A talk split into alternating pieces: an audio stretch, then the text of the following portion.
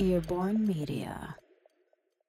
Spodziewaj się, że przez najbliższe 3 lata co tydzień będzie wychodzić ci nowa rzecz do nauczenia się. Też nie mówimy, że inżynier nie powinien umieć wytrzymałości materiałowej, bo przecież komputer mu to policzy. No to trochę tak jak z juniorami. Są firmy, które zatrudniają na juniora osobę bez doświadczenia, powiedzmy, po studiach.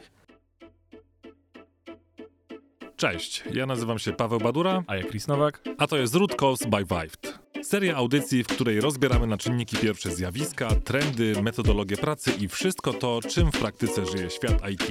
Rotacyjny zespół ekspertów i Artur, dobrany pod kątem każdego z tematów tak, aby poruszane kwestie miały praktyczne podłoże, gwarantują brak miałkości i gadania o frazesach.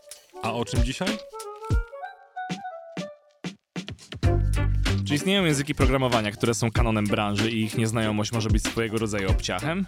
Jak wybór języka programowania wpływa na ścieżkę kariery i czy może być czynnikiem, który ją zahamuje? O tym opowiedzą Piotr Janczyk, Łukasz Małocha i Artur Skowroński. Dla ogółu społeczeństwa, schodząc bardzo nisko i do dużego ogółu, to IT jako branża to jest mega rocket science. Chciałbym, żebyśmy dzisiaj porozmawiali o tych ścieżkach kariery. I na początek takie najbardziej banalne pytanie, czy najprostszą ścieżką, i zaraz porównamy, jak to wygląda u Was, do zaistnienia w branży IT jest wybór kierunku studiów informatyka. To zależy na jakim kierunku jesteś w liceum, bo jak nie masz rozszerzonej matematyki, to raczej się nie dostaniesz na informatykę, więc to nie będzie wtedy najprostsza ścieżka. A to już jest bardzo fajny początek drogi na dobrą sprawę. Dobra, to przyjmijmy, że ktoś na przykład w liceum był w klasie humanistycznej, jakieś tam zainteresowanie potencjalnie pracą w IT jest i na przykład na jaki kierunek studiów mógłby hipotetycznie się dostać, żeby gdzieś tam e, dało mu to jakikolwiek background, żeby w ogóle zaczął. Warto pójść na informatykę na uznanej uczelni, dobrej, to ci pomoże. Na pewno, jeśli skończysz informatykę jedną z wiodących na AGH-u, Politechnice, Wacie, to jest y, tak naprawdę easy mode, ponieważ uczelny w tym momencie masz doświadczenie konkretne, podbite uczelniami, których często w firmach pracują ludzie po prostu po tych uczelniach. One wiedzą, że one mają dość wysoki poziom i dzięki temu ty też reprezentujesz ten wysoki poziom. Dochodzi do takich patologii, że na przykład dużo łatwiej dostać się do firm po programie stażowym z uczelni niż y, jako junior, nawet z pewnym doświadczeniem drobnym, ponieważ uczelnie są pewnym znakiem jakości. Jeżeli to jest po prostu informatyka, o której nikt nie słyszał i jest jakimś tam na uczelni, która informatyką się nie zajmuje, to jako rekruter mam wręcz wrażenie, że może być kontrowersyjnym punktem w twoim CV.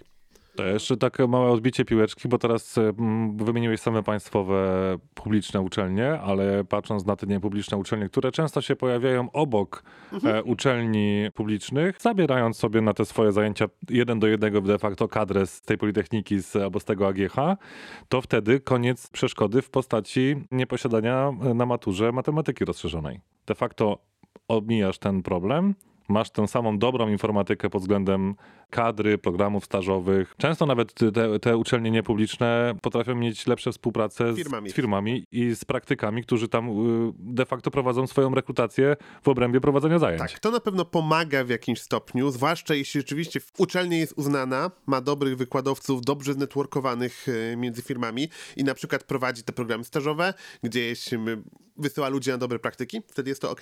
Ale to jest troszkę dla mnie kazus tego, że na przykład jak skończysz w Stanach MIT, to właściwie już się niczym nie przejmujesz. To wygrałeś życie na, w tej chwili. No, przejmujesz chodzi... się jeszcze długim kredytem studenckim, który trzeba najpierw spłacić. Długim, ale nie przejmujesz się tym, gdzie ja znajdę pracę za 100 tysięcy dolarów. Znajdziesz.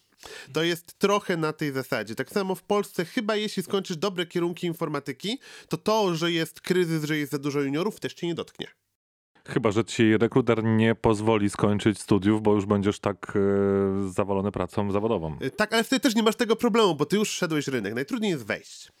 Więc wydaje mi się, że, że nawet jeśli to jest ta sama kadra, nawet jeśli to jest y, dobry program, to potencjalnie może nie być aż takim dużym uzyskiem, jeśli osoba, która cię będzie rekrutować, nie rozpozna twojej uczelni. Ostatnio miałem nawet CV osoby, która mówiła, że studiowała tam a tam, ale y, kadra była z Agiechu przyjeżdżała i powiem szczerze, y, to był punkt, który ruszyliśmy na rozmowie i w momencie, kiedy ta osoba nie była wystarczająco dobra, to raczej potraktowaliśmy to dość negatywnie.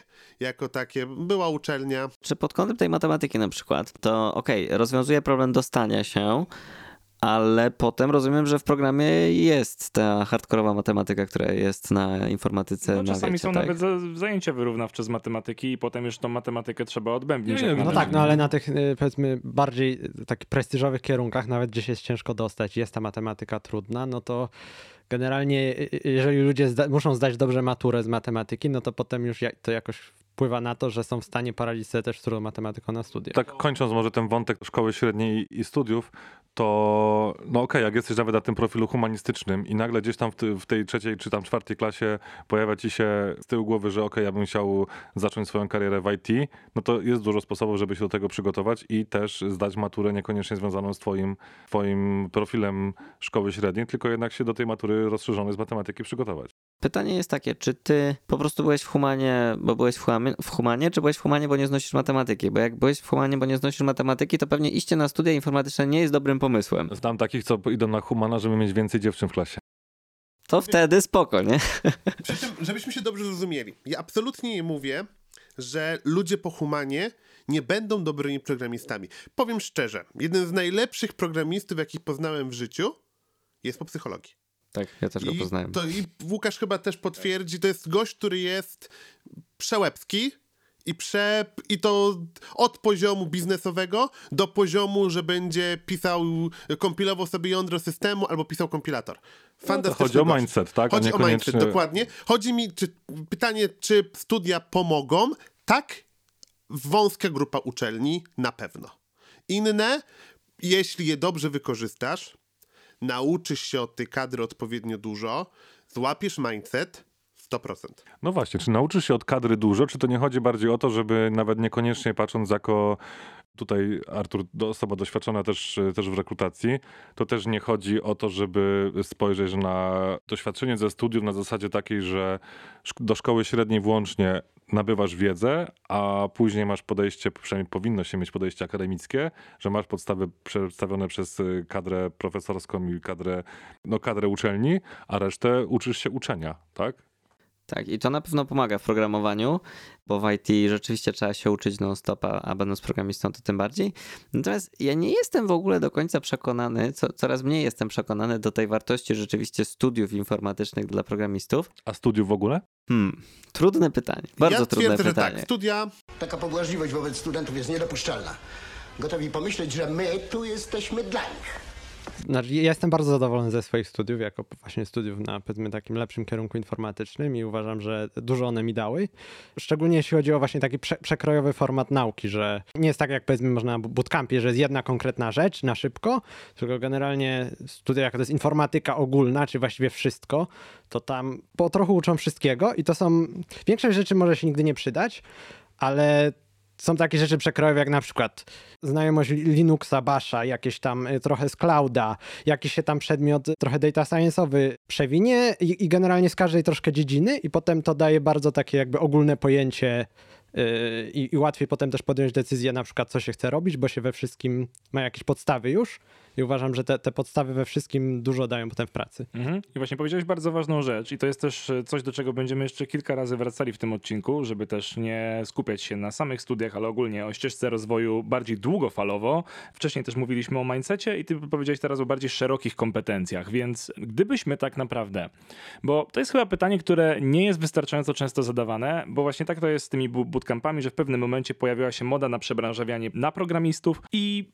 w pewnym momencie zaczęliśmy się zastanawiać, ok, ale jakich kompetencji im będzie brakowało? Bo zazwyczaj odpowiedzią na to było, że dobra, te studia powinny wam dać zakres jakichś szerokich kompetencji, jakiegoś tam rozumienia mindsetu, co musicie wiedzieć, żeby faktycznie jakby coś osiągnąć w IT, tylko że jakby nie nazywaliśmy do końca tych e, kompetencji, które trzeba rozwijać i tego mindsetu, czym on tak właściwie jest i co tak naprawdę jest tą najważniejszą rzeczą, którą, której trzeba się uczyć, zarówno na, na etapie takim początkowym, jak i później. Do tego, do później dojdziemy, ale na tym etapie początkowym, bo okej, rozu- znajomość składni, matematyka, logika, co jeszcze? Ja bym nawet poszedł mniej. Matematyka, logika, w zależności od projektu. Jeżeli masz bardzo rozwojowe projekty, gdzie rzeczywiście pojawiają się złożone problemy, taki problem solving bardziej powiedziałbym. Matematyka uczy cię problem solvingu, rozwiązywania, żeby użyć polskiego pięknego wyrażenia, rozwiązywania problemów.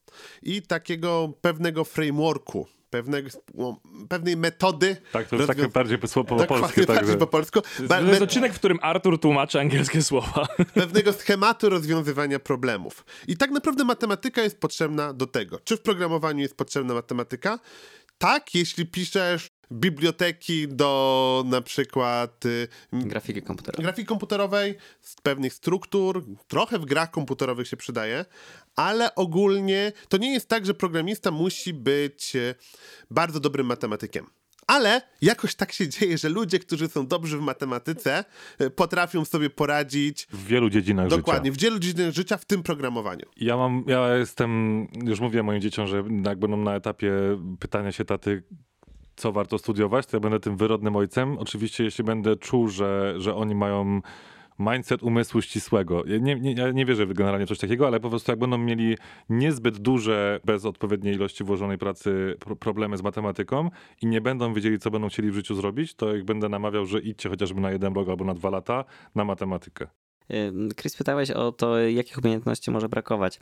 Y, No ja bym się tu odniósł do tego, co mówił y, Piotrek, że y, no daje to takie szerokie, szerokie spektrum różnych rzeczy, tak? Trochę z clouda, trochę z sieci komputerowych, trochę z systemów operacyjnych, trochę, trochę gdzieś tam jeszcze niskopoziomowych rzeczy. I to będzie coś, co pewnie co jakiś czas będzie wychodzić takiej osobie w pracy, że jej czegoś takiego brakuje, no i będzie się musiała wtedy tego douczyć. Ale będzie wiedziała, czego nie wie. No właśnie tak. Po, po studiach wie, czego, wiesz, czego nie wiesz. Po, po bootcampie możesz nie wiedzieć, czego nie wiesz i może rzeczywiście być to częste. I pewnie dobrze by było, żeby w ramach bootcampu przynajmniej uświadamiać ludzi, że hej, ty już umiesz e, programować na jakimś podstawowym poziomie, ale pod programowaniem jest dużo różnych rzeczy You take the red pill, you stay in Wonderland, and I show you how deep the rabbit hole goes. i spodziewaj się, że przez najbliższe 3 lata co tydzień będzie wychodzić ci nowa rzecz do nauczenia się. Czyli bootcamp to taka trochę nauka klikologii? Klik- To jest szkoła zawodowa, programistyczna szkoła zawodowa. Nie bez powodu studia informatyczne mają 5 lat. I tam tego jest naprawdę dużo materiału. Wydaje się, że można zrobić to w 3 miesiące. Nie do końca. Możesz się nauczyć programować. Według mnie nauka podstawowego programowania, przejście kursu jest w stanie zrobić w zasadzie każdy w 3 miesiące. Nie każdemu ta robota się będzie podobała. Dla uściślenia e, studia 5,5, czyli albo 3,5 i 2, albo samo 3,5 generalnie też, bo dużo też osób zostaje Tak, ale jest to pierwszym poziomie w dalszym ciągu jest to parę lat, prawda? I to nie jest tak, że tam nie jest nic. Oczywiście to może być, można mówić, że to jest przestarzałe, że nie uczą tego, czego wymaga rynek. Nie jest to do końca prawda, bo to są te takie podstawy. Też nie mówimy, że inżynier nie powinien umieć wytrzymałości materiałowej, bo przecież komputer mu to policzy. Raczej w innych studiach niż informatyka nie ma tego typu mindsetu. Wydaje mi się, że to podejście wynika z tego, że jest duże ssanie rynku i jest potrzeba dużo ludzi, którzy po prostu będą utrzymywali systemy i pisali kod bez robienia bardzo kreatywnej roboty. Po to, że programowanie jest zawsze kreatywną robotą, to też jest pewien mit. Jest wymagany pewien poziom kreatywności, pewien poziom myślenia abstrakcją, ale nie zawsze jest to bardzo wysublimowane. Dużo zależy od tego, jak są zespoły zorganizowane, nie? I jaki jest produkt, bo może być taki produkt, w którym jest trochę roboty kreatywnej, dużo mało kreatywnej i akurat zespoły są tak zorganizowane, że rzeczywiście ci bardziej doświadczeni mają tą robotę kreatywną, a może być tak, że mamy masę doświadczonych ludzi, którzy de facto tylko utrzymują coś, co I to też nie jest dobre, bo jest dużo firm, które chcą mieć na przykład tylko ludzi po studiach, tylko seniorów, yy, doświadczonych, a potem każą im robić rzeczy poniżej ich kompetencji. To frustruje ludzi. Jest słynny kazus Google'a, które w Polsce yy, zatrudniało doktorantów, jak weszli, a potem kazało im klepać kontrolki HTML-owe w AdWordsach. I to było bardzo frustrujące. nie spodobało się. Nie tak. spodobało się, ale Google... to jest. Tak, ale Uwłacza mi to. ale Google y, płacił wystarczająco dobrze w porównaniu do rynku, że ludzie zagryźli te kontrolki HTML-owe, ale gdzieś y, pokutuje to ciągle w branży, że nie wysłali tutaj tych najbardziej kreatywnych projektów, a raczej support, trochę poprawienie bugów, a wymagania mieli z kosmosu.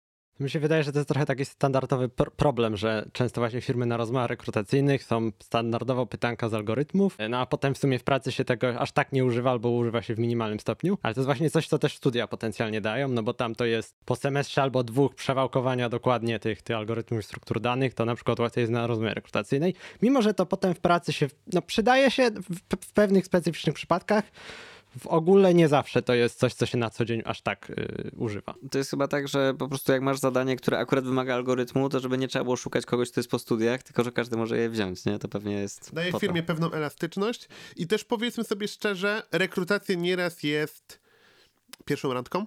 Zarówno firma kandydat, ale też kandydat firma. Zależy, jakie to ma zasady jeszcze co do ilości randek. Tak, dokładnie. Możesz próbować, wiesz, długo, aż znaje tą jedyną wielką miłość, a ktoś stwierdzi, a właściwie U ciebie czy u mnie? u ciebie czy u mnie. Dokładnie. Dobra, to pojawiło się tutaj problem tego, że mamy dużo seniorów w firmie i teraz co z nimi dalej zrobić, tak jak oni mają się rozwi- rozwijać, więc chciałbym, żebyśmy tutaj troszeczkę przeszli od juniora do, do seniora i w ogóle przeanalizowali tę ścieżkę rozwoju w IT, jak już jesteśmy. Załóżmy, że przeszliśmy rekrutację, czy to ze ze względu na, na studia, czy ze względu na inne umiejętności, inne ścieżki dojścia do, do firmy, jesteśmy na tym stanowisku.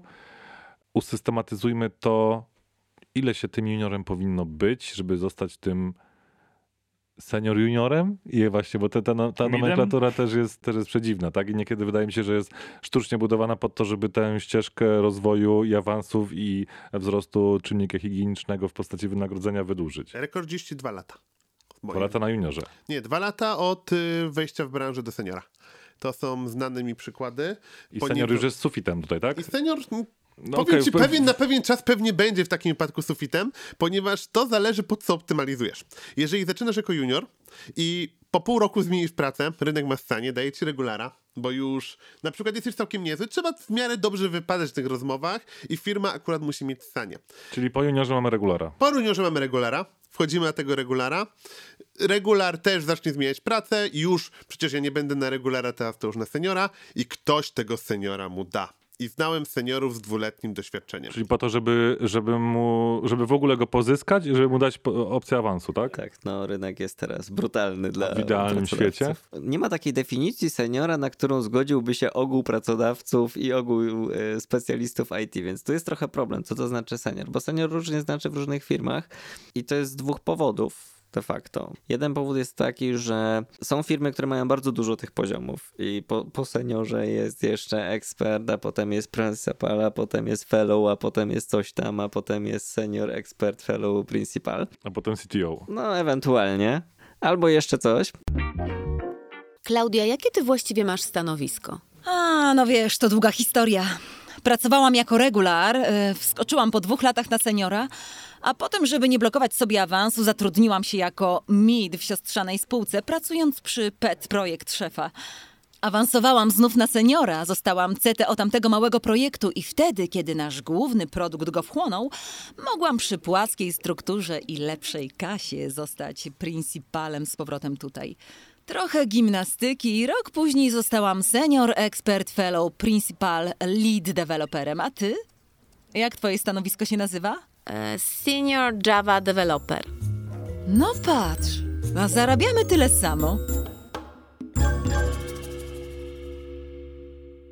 Wie, więc jest, jest ten case i wtedy ten senior de facto nie znaczy za wiele właśnie dlatego, że to w ogóle jest dopiero początek drogi awansowania i, i na przykład senior to znaczy samodzielny programista, który ogarnia trochę więcej y, niż, niż tylko kodowanie, no nie? A są firmy, gdzie rzeczywiście tam tej drogi ponad seniorem już za dużo nie ma i one mogą tego seniora jednak dawać trochę później i ten senior pewnie będzie trochę co innego znaczyć, że to rzeczywiście jest ktoś, kto ma kawałek doświadczenia, jest w stanie wdrażać nowych pracowników, nie tylko pod kątem, że tu masz zakodować i tak, tylko że w ogóle tak się pracuje, tak się rozwija oprogramowanie, że jest w stanie wziąć jakiś projekt w ogóle na siebie, nie jako project manager, ale jako właśnie taki tech lead tego projektu, nie? Więc to tutaj dużo zależy między firmami, nie ma takiej spójnej definicji, no i przez to też, też ten okres doświadczenia wymaganego będzie różny dla jednego i drugiego seniora. No to trochę tak jak z juniorami. Są firmy, które zatrudniają na juniora osobę bez doświadczenia, powiedzmy po studiach, albo w trakcie studiów, a są firmy, które najpierw no rok stażu i dopiero po roku stażu dopiero awansują na juniora i to też różne mogą rzeczy znaczyć. Czyli niekoniecznie może być sytuacja taka uwłaczająca dla pracownika, że tak na dobrą sprawę z seniora idzie de facto do innej firmy, do struktury niżej. Powiem tak, to jest nawet najlepsza, najlepszy typ rekrutacyjny, który można dostać. Ponieważ jeśli przechodzisz z firmy do firmy, z seniora na przykład na regulara, nie tracisz, ale przy założeniu, że czynnik higieniczny zostaje Zostaje zachowany, tak. zostaje Mhm. taki sam, to ci bardzo ułatwia sprawę, ponieważ firmy IT chwalą się tym, że mają płaską strukturę. Płaska struktura ma zalety, ponieważ tak naprawdę efekt takiego proxy yy, gdzieś komunikacyjnego jest mniejszy. Bardziej ludzie orientują się, co dzieje w firmach, nie czują się pionkami gdzieś w rękach zarządu. Ale z drugiej strony nagle tracisz możliwość łatwego awansowania, ponieważ osiągnąłeś górę, pewny szklany sufit i nie bardzo masz gdzie iść. Nie każdy może pójść w management. Ale to czekaj, to, to, to mm, tego managementu się zatrzymajmy za chwilę, za chwilę go zaparkujemy, ale to jest, rozumiem, że kolejny etap awansu w IT. Właśnie nie powinien być. Chyba A nie w dla wielu każdego, firmach nie? jest. No właśnie. Według mnie o to właśnie chodzi. też nie. To jest właśnie o to chodzi, że gdzieś nie każdy mo... Są ludzie, którzy chcą pójść w management i te stanowiska często są, ale jako individual contributor, czyli ta osoba będąca na seniorskim stanowisku, nie masz za dużo opcji często w firmie. Więc jeśli chcesz rozwijać się, to czasem warto pójść do lepszej firmy na regulara, ponieważ masz ciągle łatwość Czyli- przejścia na seniora. Przechodzisz na regulara do innej firmy z, z podobnym, a może nawet wyższym wynagrodzeniem, powiedzmy, tak? Czyli tutaj robisz trochę takiego, ten, taki, te, taką sztuczkę z Burger Kinga, że zmieniasz y, skład po prostu w hamburgerze i dostajesz podwójnego Whoopera w cenie pojedynczego, bo był kiedyś taki, e, ten, taki loophole, z, z którego ktoś tam e, korzystał. Tak? Dobrze to rozumiem. Tak, w tym I w stylu. tym momencie po prostu Masz dalej łatw- dalej umożliwiasz sobie więcej awansu. Kary, tak, umożliwiasz Mhm. sobie szybszy awans, łatwiejszy awans, bardziej naturalny. Mhm. Okej. Więc okej. to jest loophole, który rekruta ludzie czasem, ze względu na to, że ciężko przejść, ja jestem seniorem, gdzie ja pójdę na regulara. Y, Czasem to jest strategia wygrywająca. Znaczy, no bo to jest w twojej głowie, nie? E, Na początku kariery... Ograniczenia są w tobie, pamiętaj. Tak, tak. Na początku kariery no masz takie coś, że kurczę, no ja bym chciał być, czuć się rzeczywiście takim ekspertem w tym, co robię i tą pieczątką eksperta zwykle jest ten, to, to senior przed software developer, no nie? Mm, Dobra, ale na początku kariery, no to, to nie jest taka. Zahaczamy tutaj trochę o problem takiej generacji Z, która chce bardzo szybkiego awansu i bardzo szybko chce, Popijać Bacardi w patrząc na ludzi na przykład w Pamiętaj, że o nas też tak mówili. 40, okej, ale 40 plus, tak, ten wiekowo, metrykalnie seniorzy i oni nagle spotykają na korytarzu seniora, który ma 25, 6, 7 lat. Patrząc na ścieżkę kariery, tak, to, to, jest, to jest wyzwanie moim zdaniem dla firmy też. Tak, to jest wyzwanie dla firm i firmy niektóre mają ten problem, y, że w płaskiej strukturze mają pewien sufit dla ludzi. Mogą dać dodatkowe obowiązki, ale też czasem tych dodatkowych obowiązków na przykład nie mają. Jeśli firma robi produkty dla, robi podwykonawstwo dla innych firm, to często potrzebuje bardzo dużo ludzi, doświadczonych ludzi, na poziomie na przykład, bo firma, z którą mają podpisany kontrakt, chce ludzi tylko, tylko senior. I, I takich ludzi potrzebuje 100. Fantastycznie, tylko ci ludzie też chcą się rozwijać. I często, na przykład po- firmy zlecające wtedy, wolą te wyższe stanowiska już trzymać u siebie. I firma ma problem, ponieważ ludzie czują szklany sufit, a chcą iść do przodu, bo mamy takie poczucie chyba jako ludzie, że jak stoimy w miejscu, to się cofamy.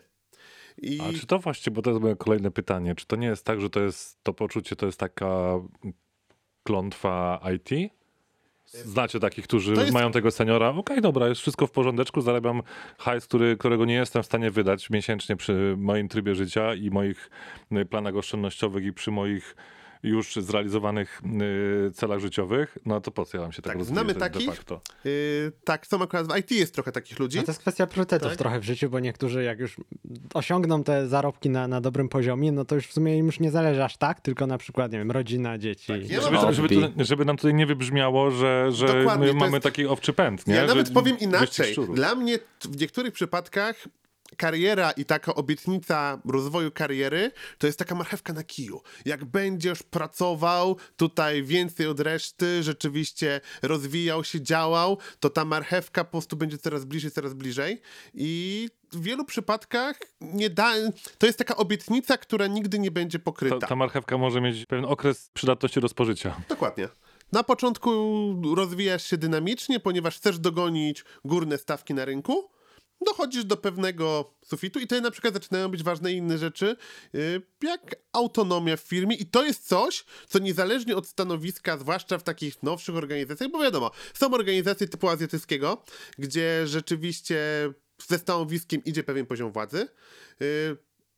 Wydaje mi się, że w dużej ilości firm IT ważniejszym kapitałem niż stanowisko jest pewnego rodzaju zaufanie.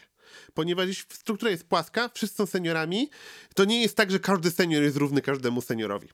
Yy, masz ludzi, których rzucisz, jak będzie problem, to rzucisz na te bardziej yy, strategiczne projekty, bo wiesz, że oni nie zrobią ci blamarzu, resztę masz na zasadzie takiej, że robią swoją robotę, robią bardzo dobrze robotę, wychodzą i nikt nie ma pretensji. Ale gdzieś oni osiągnęli swoje optimum w firmie. A czy to też nie jest wyzwaniem branży, że ci ludzie mogą się po prostu znudzić i zmienić firmę i może nawet trochę zmienić technologię? O to też bym chciał za chwilę porozmawiać. Właśnie ze względu na to, że już za długo są na tym samym stanowisku i chcą po prostu spróbować czegoś, czegoś nowego. Jak najbardziej, jak najbardziej. Jeżeli ktoś... Ale jak najbardziej to jest problem branży, czy tak, Tak. najbardziej to jest charakterystyka branży? Ja bym powiedział, że pewien problem też, ponieważ nagle okazuje się, że masz świetną załogę, która przez to, że wszyscy się rozwijają, to ja też się rozwijać, nie masz gdzie ich dać. I podejrzewam, że wiele osób zacznie szukać po prostu na zewnątrz, tylko po to, żeby dostawać nowe wyzwania. A to nie powinno być tak, że firma powinna być gotowa jako organizacja cała, żeby sobie taki wewnętrzny pivot zrobić? I powinna być też turkusowa.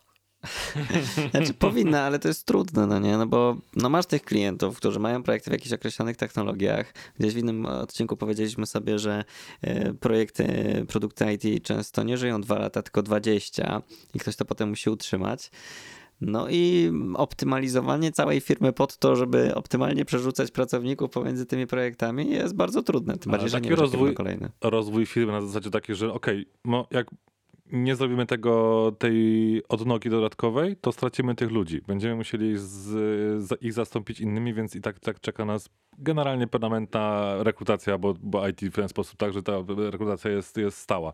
Więc wydzielmy sobie nowy, nowy obszar, przenieśmy tam tych ludzi, którzy chcą, a i tak i tak musimy zrekrutować Tylko następny. musimy mieć kogoś, kto zapłaci za czas tych ludzi, y, być, będzie po prostu klientem. I to, o czym mówisz, jest trochę problemem w firmach, ponieważ nawet wyobraź sobie, że masz firmę, gdzie mamy menadżerów. Każdy menadżer ma jakichś ludzi i nagle przychodzi ktoś, otwiera się nowy, nowe możliwości w firmie. Zbieramy po zespołach. I jeżeli tam są fajne rzeczy, to pewnie ci ludzie gdzieś tam pójdą, znajdą się i to jest w miarę naturalne. Każdy chce, żeby ludzie się rozwijali. To nie jest tak, że menadżerowie też ich będą trzymać za gardło i nie puszczą. Ale często to jest taka łapanka też, bo mamy teraz strategiczny projekt, chcemy puścić ludzi gdzieś. Jest pytanie, kto chce pójść, gdzie. Firmy nie mają dobrej widoczności na to, jakich pracowników mają, jaki ludzie mają skillset i jakie są ich aspiracje. Ponieważ wie o tym line manager, czyli taka osoba, która rozmawia i gdzieś tam y, coachuje te osoby, ale on tego nie przekazuje nigdzie wyżej. No to to jest błąd firmy. To jest błąd firmy, ale to jest błąd, który stosunkowo trudno się rozwiązuje, ponieważ gdzieś na każdym poziomie organizacji gubią się informacje. Ta rozdzielczość jest coraz y, mniejsza. Dobra, no to wróćmy do tego zaparkowanego tematu zmiany technologii, w obrębie której pracujemy. Jest to w ogóle możliwe? Tak, jak najbardziej. No, ludzie, ludzie zmieniają. Nawet w firmie naszej Virtusie było swego czasu coś takiego, że było w ogóle osobne stanowisko Java to Scala developer. Ktoś, kto programował do tej pory w Javie i zmieniał na skalę. Jak najbardziej jest to możliwe. No, ludzie, ludzie zmieniają. Oczywiście wiąże się to zwykle dla nich z pewnym wysiłkiem. No ale To, to, to jest ta, ta opcja dla ambitnych, którzy już osiągają Tak. ten sufit. Tak? tak, ale to też jest właśnie to, że oni trochę tego wysiłku szukają. Nie chcą, chcą się czegoś nowego nauczyć. Po prostu się znudzili. Dużo ludzi w IT jednak pracuje z pasji i im się ta pasja w którymś momencie wyczerpuje, bo no bo właśnie cały czas robię to samo, już znam tą technologię na dziesiątą stronę, nie mam wyzwań, zmieniłbym sobie technologię albo, albo przynajmniej projekt. Nie? I takie przejście jest ciekawą opcją, bo był okres w branży, mam wrażenie, że tego typu przejścia wiązały się z zejściem jakby poziom niżej. Czyli przychodziłeś i dostawałeś, na przykład byłeś seniorem, przychodziłeś na takie pozycje, dostawałeś regularem. Znaczy to, to właśnie mi to się, y, pytając o to, miałem na myśli, że to się powinno z tym wiązać trochę, Tak, nie? Gdzieś. aktualnie tak nie jest. Czy o czym? Zależy. Doświadczenie może być różne. Zdarza się, że tak nie jest, zwłaszcza jeśli to jest w jednej firmie i masz osobę, która y, rzeczywiście zbudowała gdzieś ten kapitał, że masz zaufanie, że ona jest dobra, przechodzi, nie zawsze jej obcinasz y, stawkę. Mimo tego, że ona tej technologii nie zna. Za to na pewno jest to zablokowanie awansu na 2-3 lata. Może nie aż tak długo, może tu przesadzam, ale zanim osiągniesz ten poziom efektywności, który miałeś w poprzedniej technologii, to ty musisz wykonać dużo pracy, więc też prawdopodobnie nie będziesz tak efektywny, nie będziesz tak na świeczniku, yy, nie będziesz tym ekspertem, którego wszyscy się pytają. I to też dla wielu ludzi może być problemem. Ale tutaj 2-3 lata zablokowanie a, e, awansu i od razu twoja reakcja taka, że może nie, aż, na, nie na aż tak długo, to, to w IT awansuje się aż tak szybko? No tak co roku. Max Tak. 102. Okej, no to temat zamknięty. Tak, w IT Dlatego mamy czasem niektóre firmy, które mają seniora, y, principala, senior principala, y, senior lead principala, architekta, senior architekta. To patrząc, że zaczynasz na ostatnim roku studiów jako stanowisko juniorskie, to ty mając 30 parę lat jesteś na, w suficie swojej technologii. Na trzecim roku. To już ten, to jak w modelingu jesteś już dziadkiem. Właśnie Jest, jest problem potem, no bo już jest sufit w sumie, no bo nazwy stanowisk się kończą po... A mówię, mamy płaskie struktury. I tutaj, jeśli większość firm IT chwali się na płaskie struktury, a chce, żeby ludzie często awansowali, bo ludzie na przykład tego oczekują, Kto zrobił tą patolo- wypracował tę patologię awansu? y, pieniądze. To trochę chyba inflacja w ogóle nazw stanowisk i stanowisk, tak jak jest. No, ale to czemu tylko w tej branży tak jest? Ponieważ bo ta jest, branża ma najwięcej y, pieniędzy. n- Niezrównoważona jakby podaż i popyt. I to w jest sensie... pro- A to nie jest, to nie jest tylko polski problem też. Nie, tak, to no jest głównie IT. polski problem. To wbrew pozorom to jest problem, Jest. który jest y, Nasz y, polski problem. Nie, tak? nie jest. No właśnie, na całym w- świecie to jest. Na No całym tak, świecie nie. Na przykład w Stanach Zjednoczonych senior w Stanach Zjednoczonych, senior w UK, a senior w Polsce to są różne stanowiska. To No jest właśnie. zupełnie różny poziom wymagań. Tak, ale tam też bardzo brakuje programistów. Znaczy, nie brakuje programistów, chodzi mi o to, że inflacja stanowisk jest problemem polskim i problemem, powiedzmy, wschodniej Europy, bardziej niż problemem Stanów Zjednoczonych. W Stanach Zjednoczonych senior developer to jest osoba, która ma 10 plus doświadczenia. I raczej nie jest tak, że ktoś przychodzi po MIT i nagle zostaje seniorem w branży. W Polsce po AGH się to zdarza. No ale to jest dlatego, bo mm, w Polsce jest mało wciąż tych ludzi takich bardzo doświadczonych. Albo są gdzieś tam pochowani po korporacjach, więc w tych takich filmach młodych, dynamicznych po prostu, no nawet nie masz takich osób, żeby do nich się odnieść, więc nie możesz powiedzieć, że no jak będziesz tak jak Stefan, to wtedy będziesz seniorem, bo nie ma tego Stefana, tylko bym są po- ludzie, którzy mają maks 3 lata. Ja Czyli to się powie- generalnie skończy kiedyś? W takim razie, albo, wiem. albo, albo się zmieni na Dla mnie- zasadzie takiej, że faktycznie wydłuży się ten, ten czas mega Ja nie wiem. dużego tempa Dla awansu? mnie to jest specyfika rynku, y, ponieważ jeśli Kraków jest punkt, y, wielkim centrum outsourcingu i w ogóle Polska jest centrum outsourcingu, więc dużo lepiej sprzedać y, klientowi zespół czterech seniorów niż dwóch juniorów i dwóch midów, tłumacząc, że oni są bardzo, bardzo dobrzy. Więc to jest trochę jak y, wielki kryzys finansowy 2008 rok, gdzie mieliśmy pakietowanie nieruchomości, jedna fantastyczna, trzy takie średnie, dwie rudery. Ale ktoś to kupił, bo jedna była super. Andrzej, to jebnie. A czy to trochę, nie wiem czy to jebnie, ale to jest trochę ten model i on się pojawia, yy, że ludzie, też tak naprawdę firmy chcą mieć seniorów, ponieważ wtedy sprzedają ich jako seniorów. Ale to będą mega dysproporcje społeczne pomiędzy IT a całą resztą. Ja nie znam, nie wyobrażam sobie zupełnie, przeanalizowałem sobie to wszerz i wzdłuż, nie znam drugiej tak patologicznej branży pod względem awansów jak y, IT w takim razie. Amen.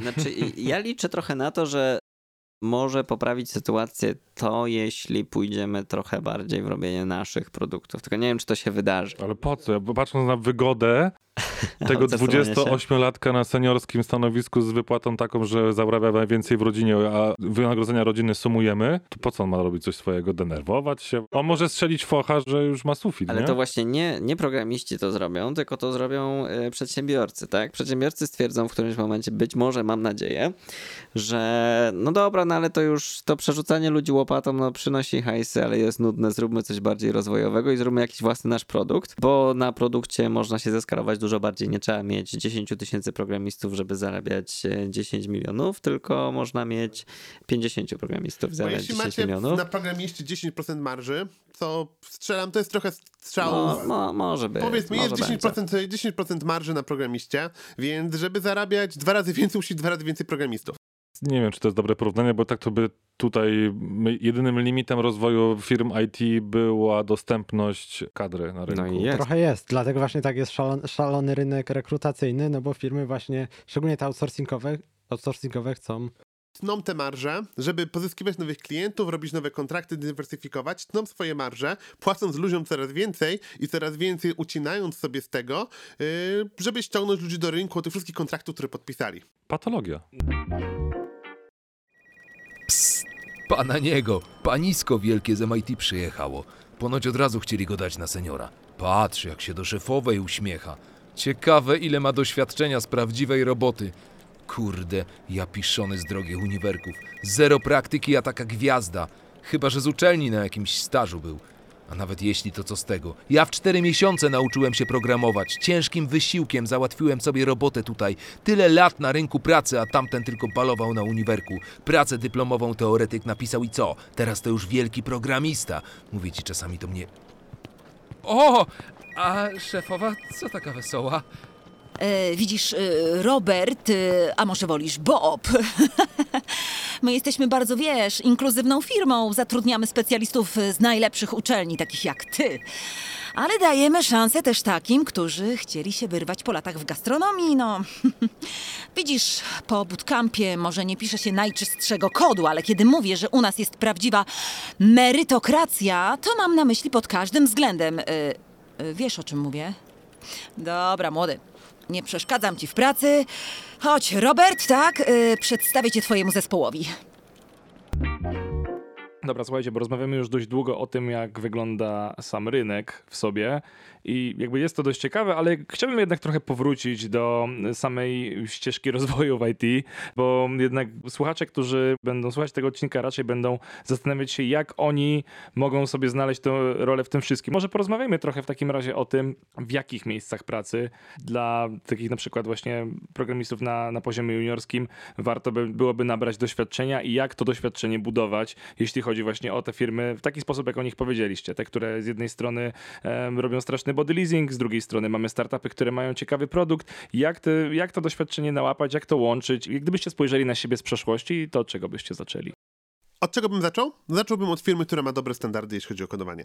Ponieważ y, w pierwszej pracy musisz się trochę nauczyć pracować w zespole, pracować z kodem, pracować z projektami. A jak to sprawdzić? Jak to sprawdzić? Y, Opinia na rynku. Ale jak sprawdzić taką opinię właśnie? To jest ciekawe chyba też, żebyśmy Jeśli masz, sobie... I to właśnie jest kwestia. Jeśli masz dobry network, na przykład po studiach, to masz znajomych, którzy też są w tej branży. Większość twoich znajomych jest z IT. No dobra, ale studiowałeś w. Krakowie, ale jesteś Dokładnie. z y, Łodzi, albo bo tutaj chciałeś... Druga bo... rzecz, trochę roz, wbrew pozorom rozpoznawalne brandy y, typu Saber, typu... Nawet Komarch tak naprawdę może być interesującą propozycją na początku, ponieważ on, to są firmy, które działają, to są firmy, które dosyć dobrze radzą sobie z wdrażaniem nowych ludzi, przeszkoleniem ich, wrzuceniem w projekty, bo jeżeli trafisz do firmy, która cały czas tylko i wyłącznie yy, klepie, ma, robi...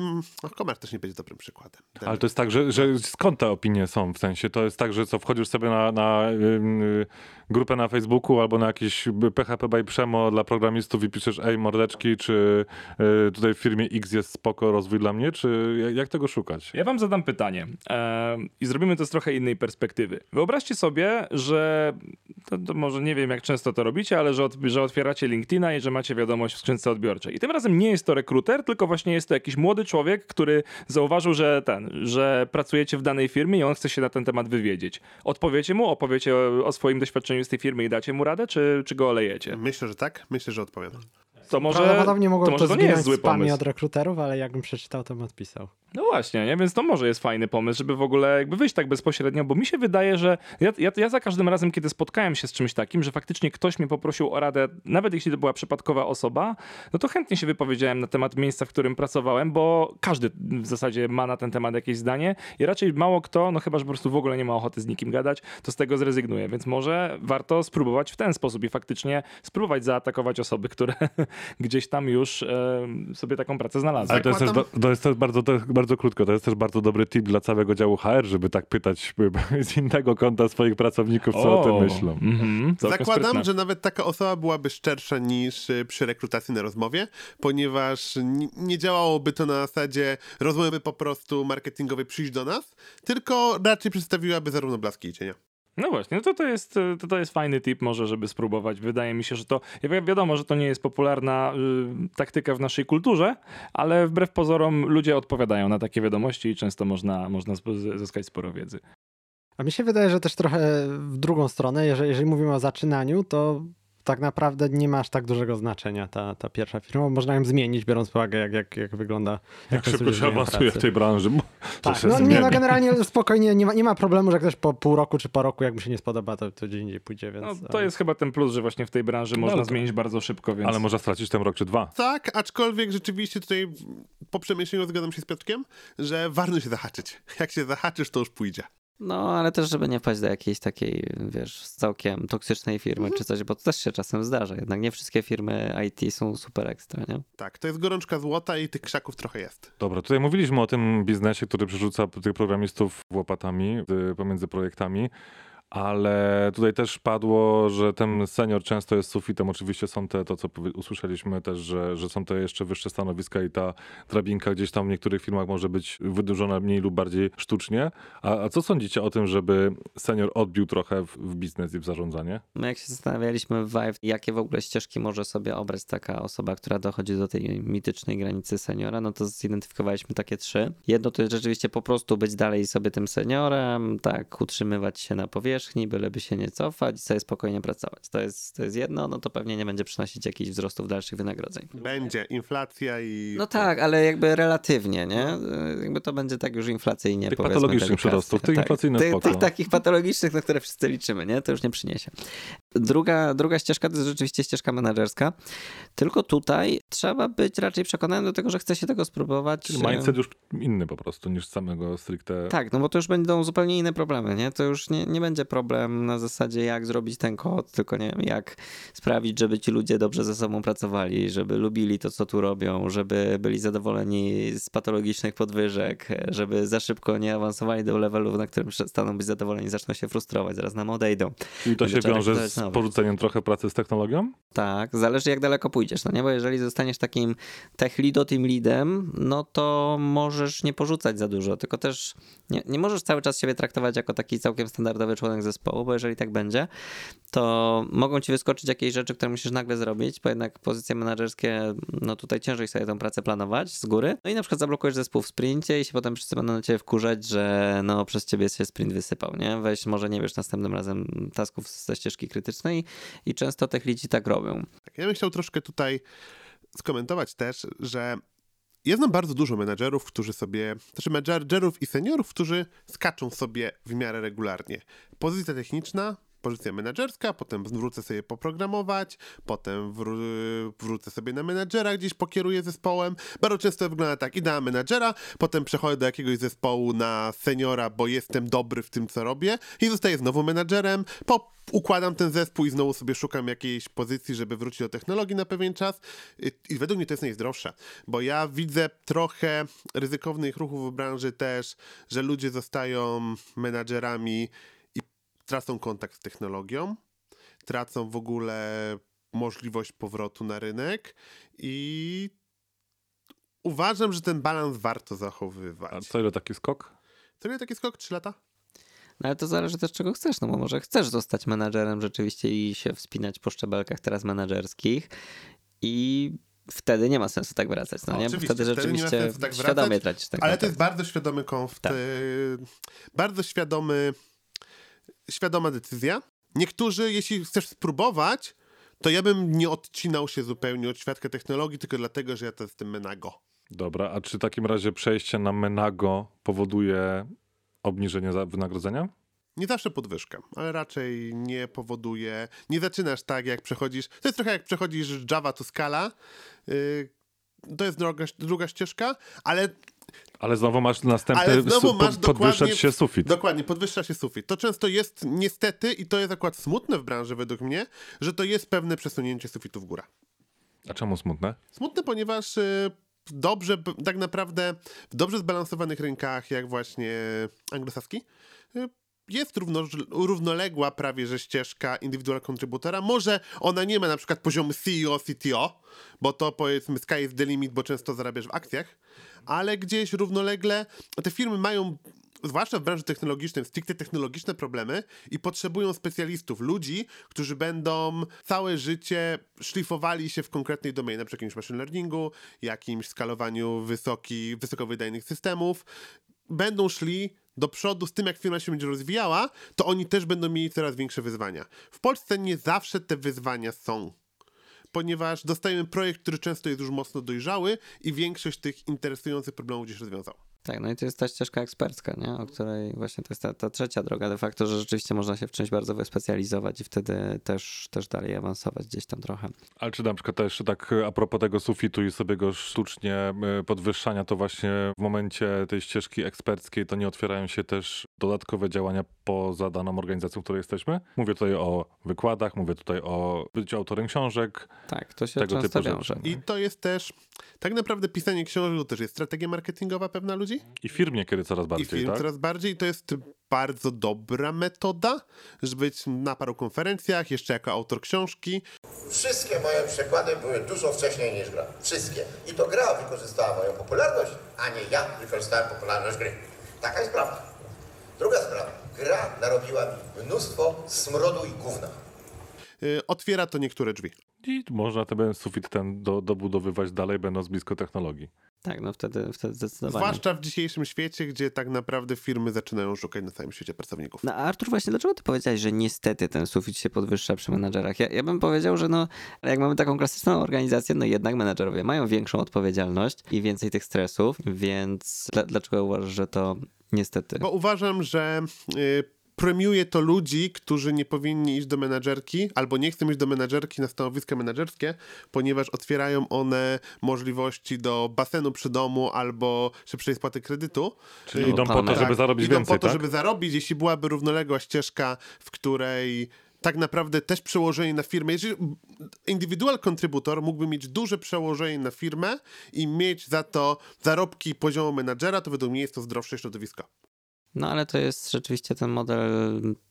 Właśnie, to jest ten model tych firm, które coś robią więcej niż tylko dostarczają programistów, nie? Wtedy, wtedy rzeczywiście się otwierają takie możliwości, bo są potrzebni tacy eksperci z jakiejś dziedziny i nam bardzo zależy na tym, żeby ta osoba została w firmie długo i, i wtedy rzeczywiście firma jest w stanie na tym zarabiać, więc też mo, może, a nawet powinna tej osoby... Przełożenie takiej osoby, na przykład pracującej Tak. w Amazonie przy bazach danych, to, to jest robota tego człowieka razy ilość klientów Amazona. Yy, firmy produktowe po prostu bar- mogą lepiej spieniężyć programistów. Firmy, które robią outsourcing, zarabiają marże i to jest wszystko. A to jeszcze a propos tego, mm, e, może nie a propos tego, ale jeszcze patrząc ze względu na rozwój firmy, bo tak jak tutaj powiedzieliśmy, że te firmy mogą mieć ambicje, żeby nie tylko przerzucać tych pracowników, tylko mogą się rozwijać, to te firmy też sobie mogą podwyższać sufit i mimochodem podwyższać sufit swoim pracownikom, tak? Bo z coraz mniejszego przedsięwzięcia, które zaczynało, nie wiem, od software house'u, może być coraz większym graczem na, na rynku, który będzie traktowany jako taka ta firma, która będzie atrakcyjna dla pracowników i będzie na rynku uznawana za, za tą, która tych ekspertów ma i świeci nimi na przeróżnych opcjach niż tylko i wyłącznie produkty dostarczane przez, przez pracowników. Zdecydowanie, tylko to jest bardzo trudne, bo to jest cała zmiana już mentalności, struktury, w ogóle masa nowych ról i, i kompetencji, nie? No Okej, bo ale jak masz, zmieniasz sobie mindset i strukturę swoją y, jako pracownik, tak, to mając na uwadze, że sz- możesz szukać takiej firmy, która będzie miała podobne ambicje, bo tu też mówimy o ambicjach, to niekoniecznie mm, musi być to rozbieżne. Nie, nie, to zdecydowanie nie jest rozbieżne, tylko mówię, że to po prostu będzie trudne. E, Jeszcze zależy, w którym momencie firma się zorientuje, że jednak nie chce przerzucać tylko programistów łopatą. No bo jak się zorientuje w momencie, gdy ma... za mała. No tak, ale jak to będzie, jak ma 500 osób, no to wiesz, trudno jest taką firmę przebudować, bo ta firma, mając tyle osób, prawdopodobnie już się zoptymalizowała mocno całą swoją strukturę pod kątem właśnie optymalnego przerzucania. I teraz nagle zrobienie z tej firmy, firmy, która ma tworzyć innowacyjne produkty, bo jeśli ma na nich zarobić, to, to, to, to nie może zrobić cokolwiek, skopiować rozwiązania konkurencji, tylko zrobić coś nowego, co jest dobre, może być bardzo, bardzo trudne. Na pewno będzie bardzo, bardzo trudne, tym bardziej, że w ogóle jest mało kompetencji w tym obszarze w Polsce. Przez to, że my się właśnie w IT zrobiliśmy bardzo outsourcingiem w Polsce, to mało jest product managerów, mało jest e, dobrych e, specjalistów od UX-a, mało jest ludzi e, biznesowych tak zwanych działających z branżą A IT. ja bym powiedział inaczej, mało jest doświadczonych produkt managerów. A to już w ogóle. Doświadczonych To takich już prawie w ogóle nie ma. Jeszcze mniej niż programistów. Wannabe UX ekspertów to jest napęczka. No wannabe tak, ale to nie wystarczy, nie? No dobra, powiedzieliśmy o czymś takim, co jest y, jakby naturalną kwestią do branży IT, czyli mówiliśmy o matematyce, mówiliśmy o, o logice, czyli o takich tych umiejętnościach kojarzonych bezpośrednio z, z taką branżą techniczną jak IT. No ale dobra, są jeszcze jakieś inne obszary, które, które warto rozwijać i które są brane pod uwagę i na podstawie waszych doświadczeń przydają się w, w pracy? Tak, no zdecydowanie. E, Bardzo mocno na rekrutacji, szczególnie może rekrutując interna mniej. Chociaż nie wiem, tutaj Artur może będzie jeszcze pytanie do ciebie, ale e, mocno uwzględnia się to, jaką ktoś jest osobą, jak się odnajdzie w zespole. No bo w IT to zawsze jest praca zespołowa i rzeczywiście umiejętność dogadywania się z ludźmi, umiejętność taka komunikacji podstawowa, wyrażenia, co ja chcę przekazać, formułowania myśli. To są bardzo ważne rzeczy, których nikt nie uczy na przykład na studiach. Na, na studiach w ogóle ciężko są ogarnięte mm, tematy właśnie jakiejś takiej wspólnej pracy na, nad kodem. E, Rzadko chyba takie ćwiczenia czy projekty się zdarzają. No i to, to jest taki duży obszar, bo, bo potem jest tak, że, że przychodzą tacy ludzie świeżi w branży, albo czasem nawet, którzy są długo w branży, ale jeszcze, jeszcze się tego nie nauczyli. Jeżeli jest gdzieś jakiś zespół, który tak naprawdę rzeczywiście chce działać wspólnie, tam jest jakiś ambitny menadżer czy scrum master, który, który chce zrobić, żeby ten zespół fajnie się samorganizował, to się pojawia problem, bo taką osobę trzeba wszystkiego nauczyć. Trzeba ją nauczyć, jak ma się komunikować, trzeba ją nauczyć, jak ma rozwiązywać konflikty, trzeba ją nauczyć, jak ma odbierać też sygnały od innych osób po to, żeby te konflikty nie powstawały.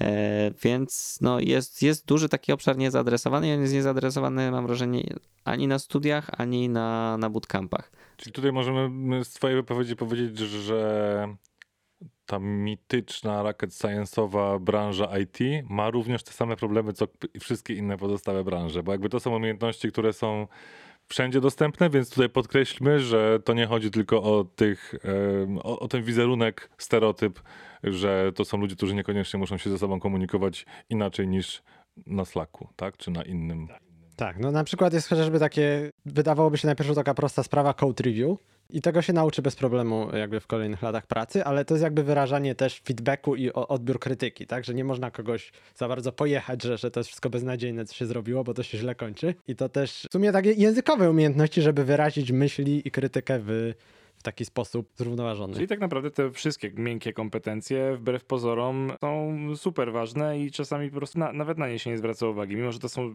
rzeczy, które w każdym zawodzie tak naprawdę mają wartość. No, no są się- wartościowe powinno i się się, się można trochę tak jakby przy okazji nauczyć, no bo jak się robi tam rzeczy, znaczy się ma kontakt z tymi ludźmi w zespole, no to siłą rzeczy się jakby mim- mimochodnie na, nauczy się wchodzić w interakcję z nimi, natomiast no one się przydają.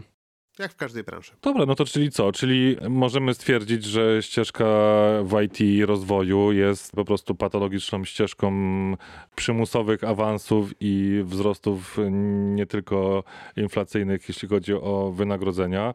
Czyli co, zgadzamy się z tym, z tym co powiedziałem teraz. Bardzo chciałbym, żeby nasi słuchacze zobaczyli miny wszystkich, którzy są w studio. My jesteśmy pogodzeni. Tak, znaczy zgadzamy się z tym, że jest trochę patologiczne, aczkolwiek sami nie narzekamy, no bo, Bo jest dla, dla nas nas jest wewnątrz, dobrze. Bo jesteście Tak, wewnątrz tej jesteśmy, patologii. Jesteście beneficjentami. Tak, tak, jesteśmy tej patologii, dokładnie tak.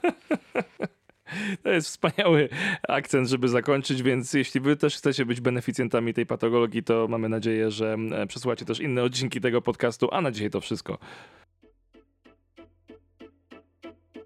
To wszystko w tym odcinku. Pamiętaj, że w opisie znajdziesz paczkę linków do artykułów związanych z dzisiejszymi tematami. A w aplikacji Vive znajdziesz mnóstwo innych treści stricte dopasowanych do Twoich zainteresowań i ulubionych technologii, które pomogą w rozwoju Twojej kariery w IT. Subskrybuj wszędzie tam, gdzie słuchasz podcastów oraz na YouTubie, aby nie przegapić żadnego odcinka. Do usłyszenia.